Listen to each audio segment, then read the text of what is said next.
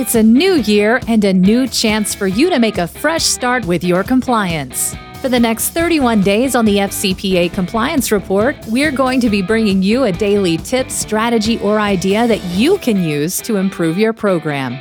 Here's your host, Tom Fox, the Compliance Evangelist. Day 19 The Investigation Protocol.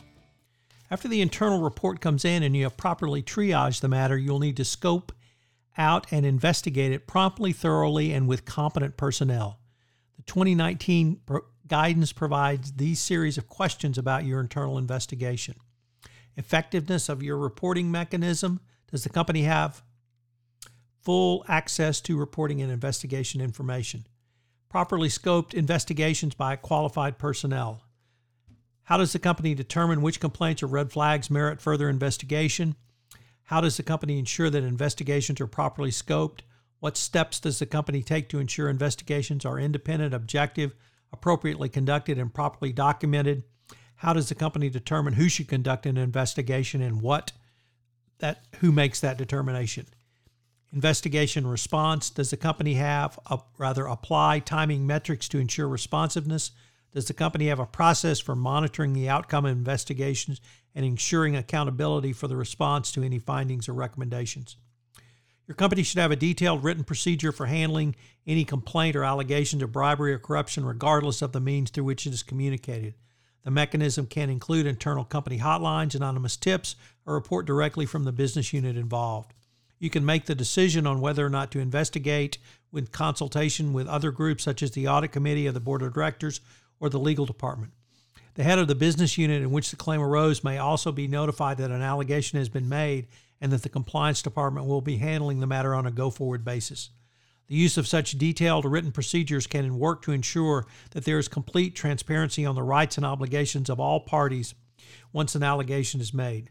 This allows the compliance team to not only have the flexibility but also the responsibility to deal with such matters, from which it can best assess and then decide on how to manage the matter.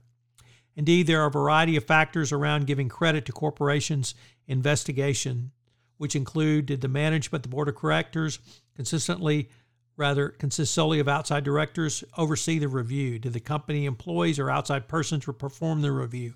If it was outside persons, such as lawyers, do they have other work for the company? If the review is conducted by outside counsel, had management previously engaged such counsel? How much in legal fees did the company run up?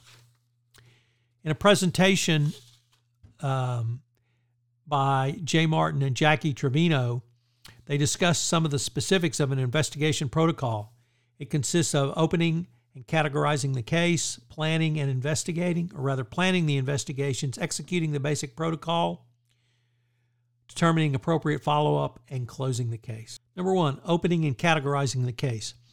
This is the first step to categorize, categorize a compliance violation. You should notify the relevant individuals, including those on your investigation and any senior management members under your notification protocols. Assemble your team for a preliminary meeting and assessment. This step should be accomplished in one day. Planning the investigation. After assembling your investigative team, determine the required investigative tasks. This would include document review and interviews. It can be hard drives being copied, document holes put in place. These tasks should be integrated into a written investigation or work plan so the entire process is documented going forward. If there's a variation, explain. This step should be accomplished within another one to three days. Three, executing the investigation plan. Under this, the investigation should be completed. I would urge interviews not be affected until documents are reviewed and ready. Care should be given that an appropriate upjohn warning is given.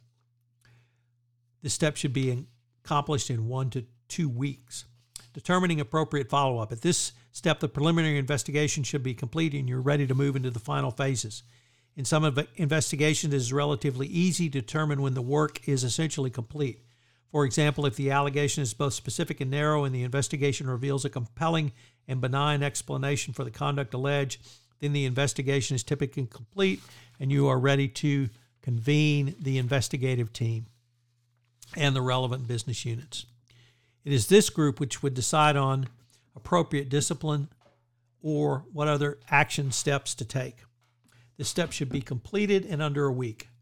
Note at this step if there are findings of specific or discrete allegations of corruption and bribery, a decision must be made on how to handle those allegations going forward. And finally, the last step is closing the case. Under this final step, you should communicate the investigative results to the stakeholders and complete the case report.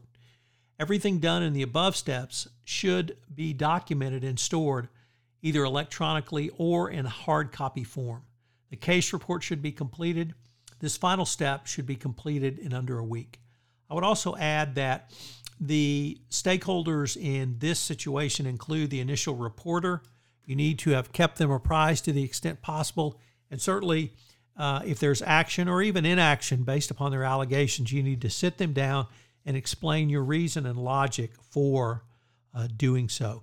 Having that sort of feedback is critical to any uh, effective hotline and reporting mechanism and is often overlooked by compliance professionals.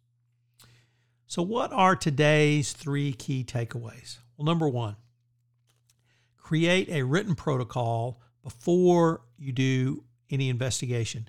This is a critical starting point. The reason this is so critical is if a truly bad allegation comes in, you don't want to be struggling with what do we do? Who do we talk to? Who do we notify? You need to have that all laid out so that whoever is in charge, whether it be someone, a function rather from the compliance function or in the legal function, whoever, you get that information to that person and that person knows based upon a written protocol who they are um, supposed to contact. Second, create specific steps to follow so there will be full transparency and documentation going forward. Uh, this is absolutely critical so that it leads into point number three, which is consistency in the approach. Uh, that can be an incredibly damaging thing for your uh, compliance program if your investigations are not perceived to be fair. Uh, this is a component of the fair process doctrine that is really not discussed as much. But not only do you have to have a fair interrogator in the form of generally outside counsel, but if you have a transparent and standardized process, everyone understands it, everyone will be on the same page, and everyone will do the same thing each time, giving you this consistency. Thank you for joining me for day 19, the investigation protocol. I hope you will join me again tomorrow and I take up another strategy, tactic, or pointer that you can use in your compliance program. 31 Days to a More Effective Compliance Program is a production of the Compliance Podcast Network. This podcast is a part of the C Suite Radio Network. For more top business podcasts, visit c-suiteradio.com.